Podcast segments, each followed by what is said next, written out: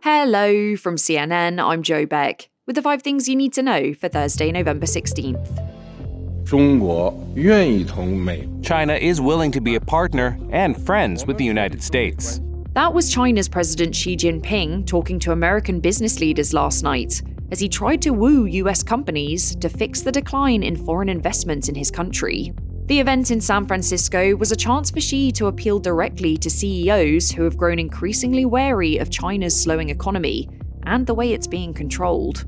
This is Xi's first visit to the US in six years, and yesterday he met face to face with President Joe Biden on the sidelines of the Asia Pacific Economic Cooperation Forum, or APEC.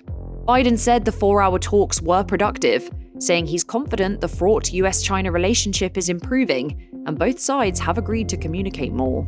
After the meeting, China agreed to do more to crack down on fentanyl production, which often makes its way from China to Mexico before it enters the US drug market and devastates families. Xi is also meeting with Mexico's president later today at the APEC summit.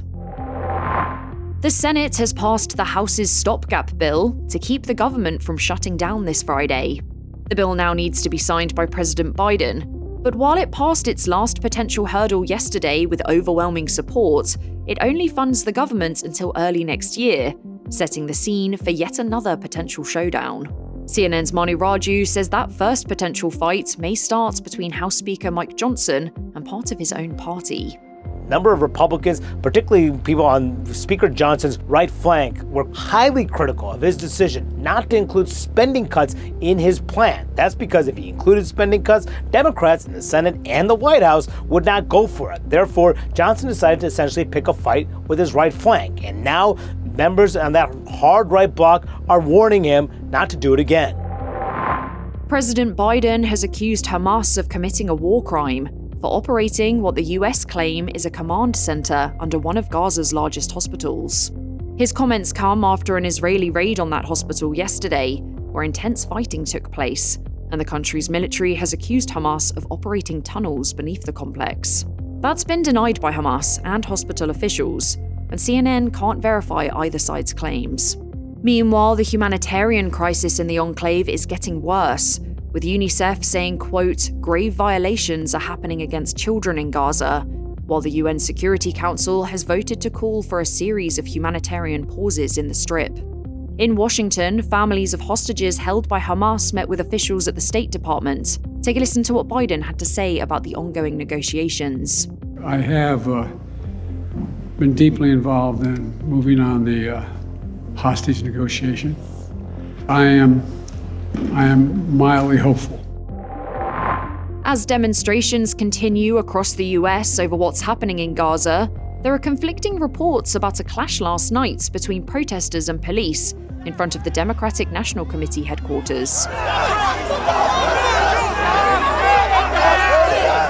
In a statement, the political director of Jewish Voice for Peace Action says hundreds of anti war activists were, quote, met with brutal assaults by the police.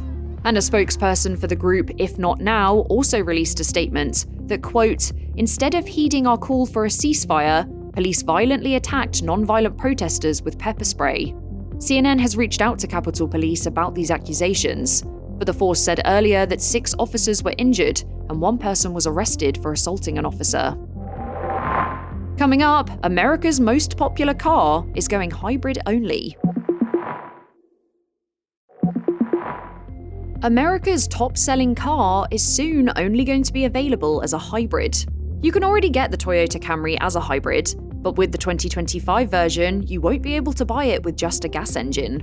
And Toyota isn't stopping there. It's also said it plans to offer a hybrid version of every car in their lineup. That's all for now. I'll be back with our next episode, which drops at 9am Eastern.